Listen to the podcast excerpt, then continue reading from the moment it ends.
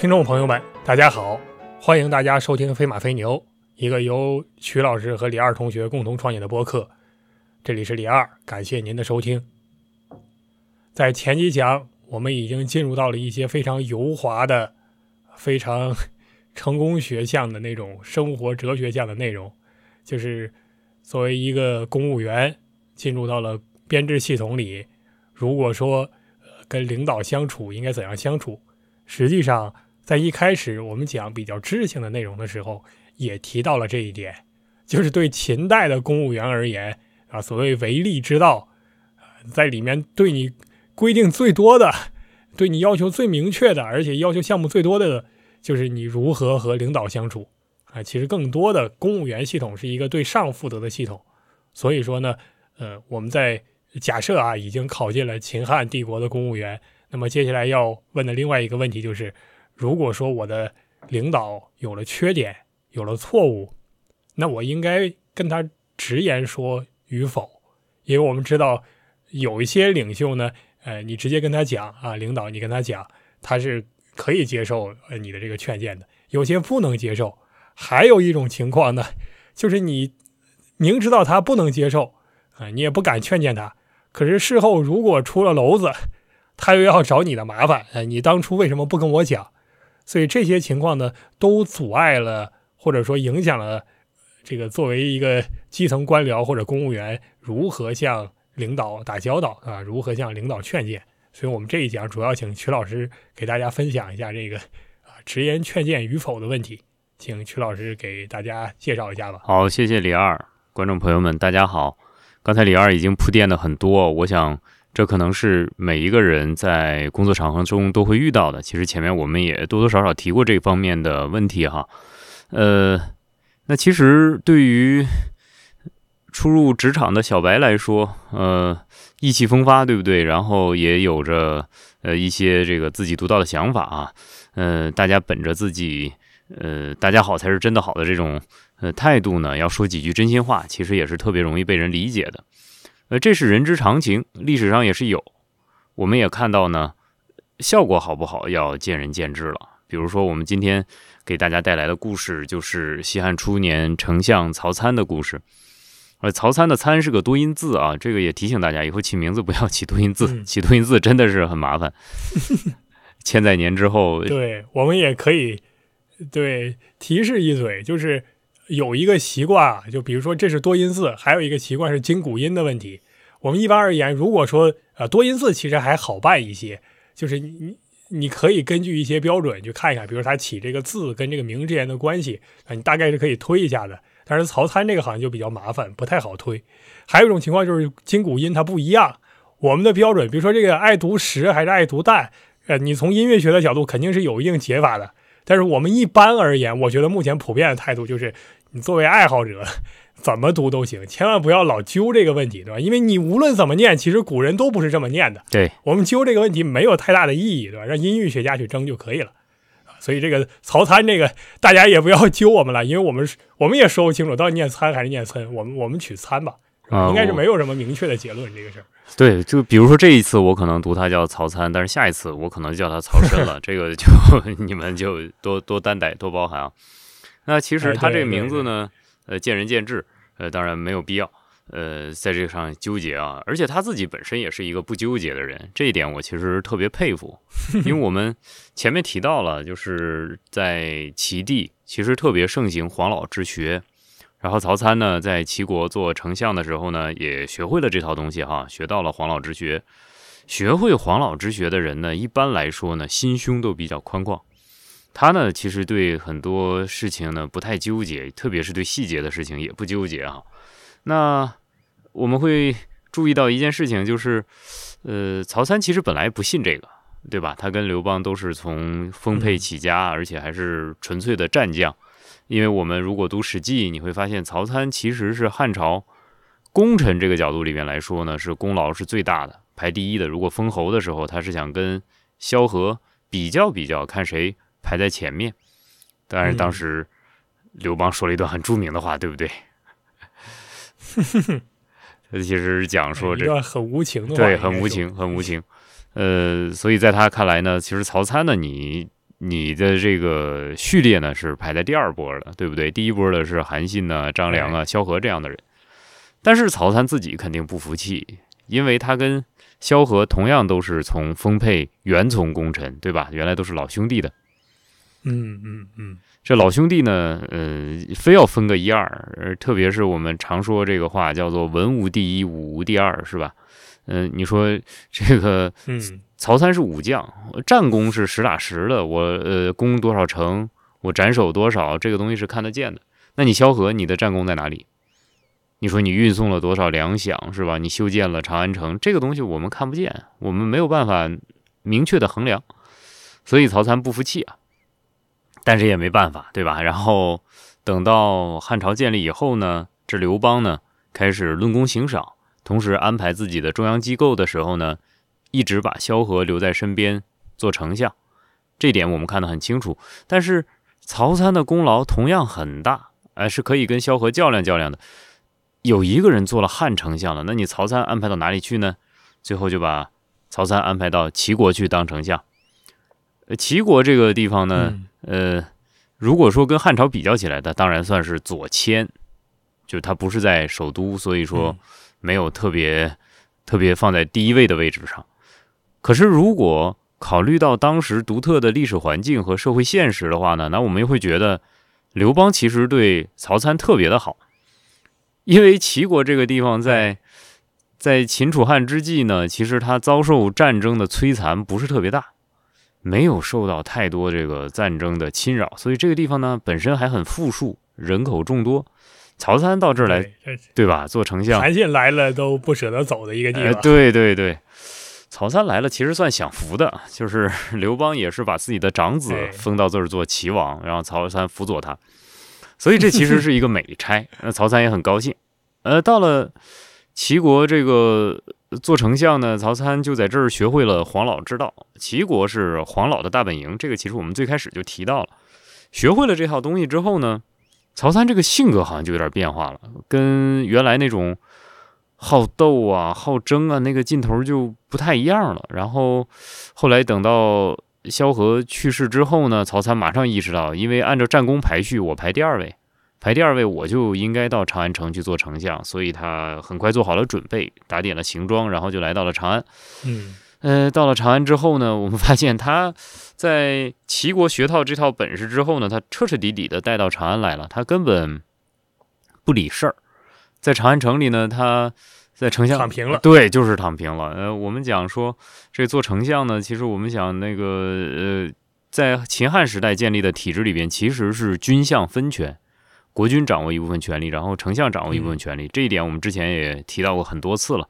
丞相的权力很大，因为他负责全国的行政事务。但是曹参呢，什么事情都不管，他每天就是喝酒，只干这一件事情。但是我们现在要提到一点啊，就是这个汉代时候饮的酒和我们今天饮的酒可能不一样。我们今天喝的这种是高浓度的蒸馏酒的汉。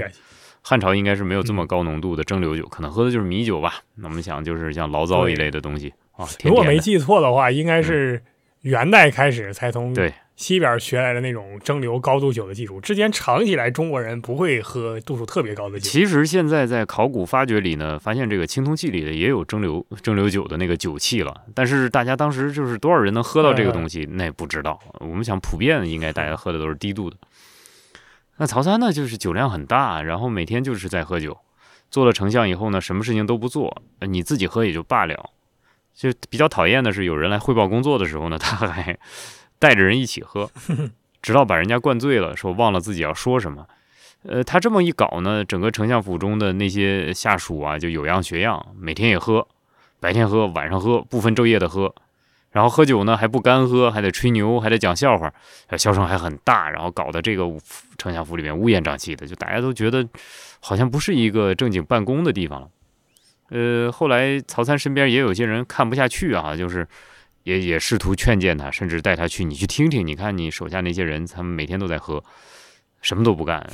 曹参说：“那没问题，你们喝的是什么？你们没我喝的好，来我们喝我这，可能他的那个度数稍微高一点。”所以，所以大家就一块儿加入，然后就就每天都是在丞相府里头就是这样。然后这一套做法呢，就传到了汉惠帝耳朵里边。那我们都知道汉惠帝是刘邦一直选定的太子嘛。然后这个刘邦刚去世呢，现在这个汉惠帝即位，孝惠皇帝即位之后呢，他就想这是不是欺负我年轻啊？啊，是不是跟我摆老资格呀？毕竟原来也是叔叔大爷对吧？都在 丰沛一块儿的是吧？那就让曹参的儿子回家问他说：“你问你爸，他是什么意思？他这样是不是呃不想好好干了？”然后这个他这个儿子呢叫曹库是吧？然后是皇帝的侍中。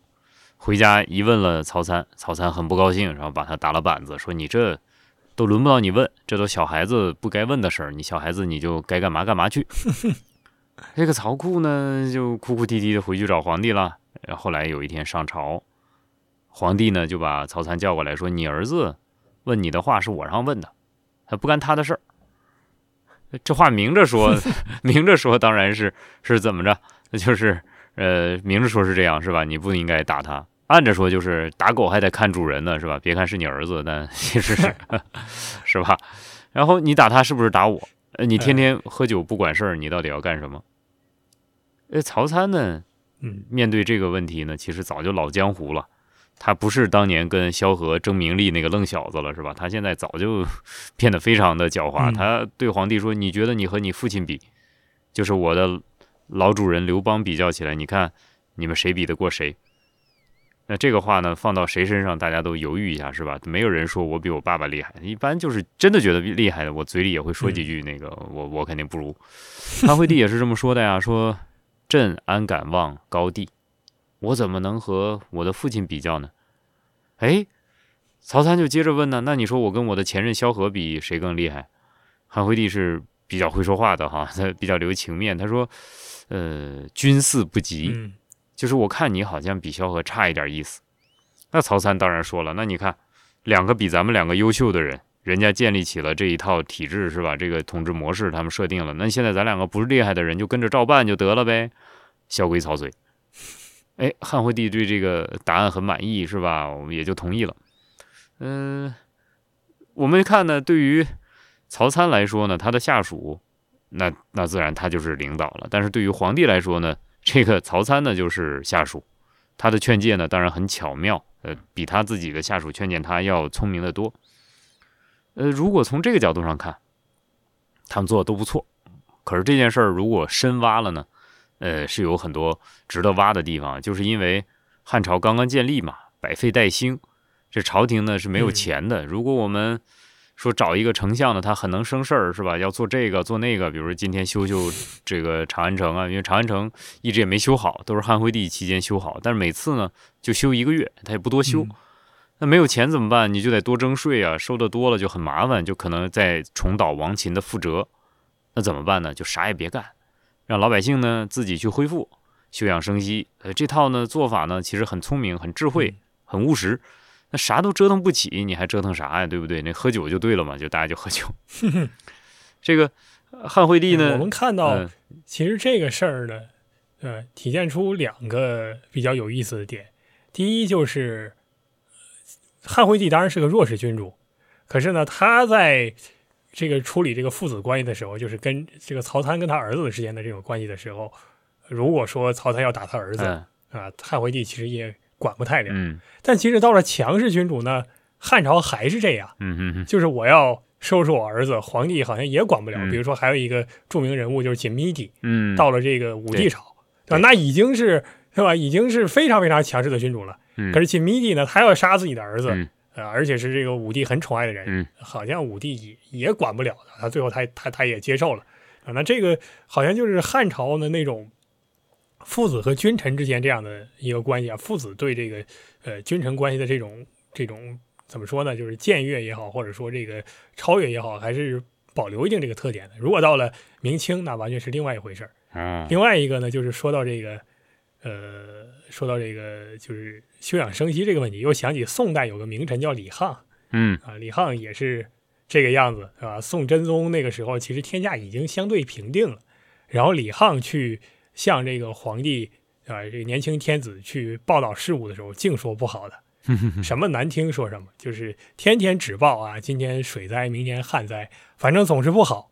后来呢，这个大班的这个丞相就就别扭，说你怎么老讲这个话，是吧？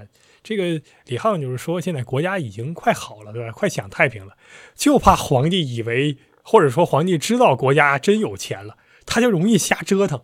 他一折腾，那老百姓没有好日子过。所以你总得让他感觉这个国家还虚得很。那最后的结果就是，其实前期国家还不错，对吧？后期这皇上真发现国家有钱了，马上就开始搞那些乱七八糟的事情了，啊。所以说这个确实是，呃，曹参这个智慧呢，其实是，呃。体现的是比较明显的。嗯，这个黄老家的他的治国理念确实是有可以挖掘之处。不过刚才你突然提到那个吉米蒂的例子，我倒是觉得那个故事还可以再深挖。不过我们不在这儿先说了，那个故事还真的值得专门讨论一下，是不是从家庭伦理的角度，还是从这个君臣关系的角度，可能还有一些别的解释。然后，呃，嗯，我们其实还能看到，就是汉朝也有一些人敢跟皇帝对着干，就像你刚才说的那种，就是。每天都跟皇帝讲一些这个报忧不报喜的事情，是吧？讲一些比较有压力的事情。比如说汉宣帝的时候呢，有一个叫夏侯胜的大儒，他呢是敢跟汉宣帝对着干。呃，汉宣帝有一天说说，我想好好的纪念一下我的曾祖父汉武帝，就你刚才提到这个人，说有没有什么好办法？说大家商量一下。呃，这种话呢，其实都是顺水推舟的人情，对不对？这个都都没有什么这个压力的，然后大家就交口称赞汉武帝很棒，说是很好。可是夏侯胜呢站出来说，说汉武帝呢这个做的不太好，因为他导致了全国的人口虚耗减半，我看没什么好纪念的。那这种话呢，当然很快就遭到批评了，对吧？夏侯胜呢就判处死刑了，说等待执行。那但是汉宣帝呢，他当然不傻，对不对？他知道夏侯胜说的没错。呃，不能因为讲真话就被干掉了，是吧？那以后谁还跟自己讲真话？但是又不能马上将夏侯寿放了，这样自己也很没面子。那以后还谁服气呢？所以说就得拖着，杀也不是，放也不是。夏侯胜就在监狱里住了几年，住了几年，当然后来还被释放了啊。释放了之后呢，汉宣帝请他回来，说时时还交流讨论。当然他也当了皇帝的老师了，就互相之间还学习问道，是吧？这个 夏侯胜呢，嗯，经过这场牢狱之灾之后，变得更勇猛了。直接赶皇帝叫叫皇帝为君，是吧？就像今天跟人面对面打招呼称你一样，是吧？就是称你。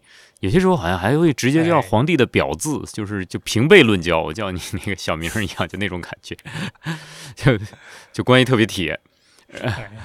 这个汉宣帝呢，人这就符合我们，符合什么？对对对，就很符合我们这个儒家。那种理想就是子夏那种理想，我和君主之间，对吧？师友说做到师友都不够，对吧？咱们应该近乎是一种，对吧？其实子夏的理想就是你就尊我为师就完了，还什么师友，对吧？你还还绕那一圈干嘛呢？呃，而且我们看到就是对这种猛人啊，就脑子比较轴的人，你要是 你杀他，你关他都没有用，有的时候真的是，呃，就好像磨刀一样，你越磨他越尖啊。我们看到明朝还有另外一位。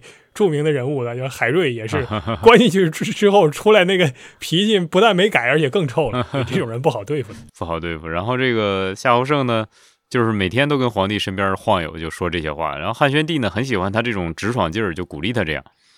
呃，我想就其实这种情况呢，我们在呃中国古代见的也不多，汉朝见到也不多，后代可能见到也不多。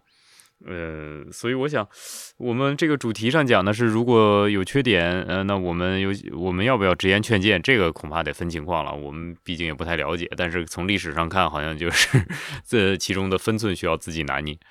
其实夏侯胜也拿捏了这个分寸吧。他可能夏侯胜他要是真的这么敢说，对吧？为什么？哎，武帝朝的时候，夏侯胜活不活着？应该是活着的吧？呃，他就肯定在，他肯定在，但那个时候还都是无名小辈。对，嗯。对你要是这样，呃，能能能干这种事儿的话，你怎么不早点给武帝上书呢？啊，你拼着一死给武帝上书不就完了吗？你把他指着鼻子大骂一顿，还是清楚的。最后你看，对他当年怎么不不说这个话呢？到汉宣帝朝，这是大概环境好一些了。对对，也谁也不是纯傻子。对，这个汉夏侯胜其实有一个特别著名的话，他就是老跟他的学生们讲说，那个士苦不读经啊。如果你们要是苟名经术，说经术苟名。然后识这个叫什么黄金官职如草芥耳，就是说你这个学习好了，你的经术很明了，你做个官那个跟玩儿似的，对吧？这个其实他自己心里很有数，他 他知道自己是怎么回事，嗯，很清楚的。好了，我们本期节目到这里也就可以结束了。感谢曲老师的分享，感谢各位收听本期《飞马飞牛飞摩散 known》，我是李二，这是由李二和曲平瑞老师共同创作的一档播客。感谢您的收听。如果您有任何的问题或者说建议，都可以通过我们在播客下方的公众号和公邮与我们联系。如果您有任何商业合作的意愿，也可以通过公邮与我们交流。那么大家再见啦。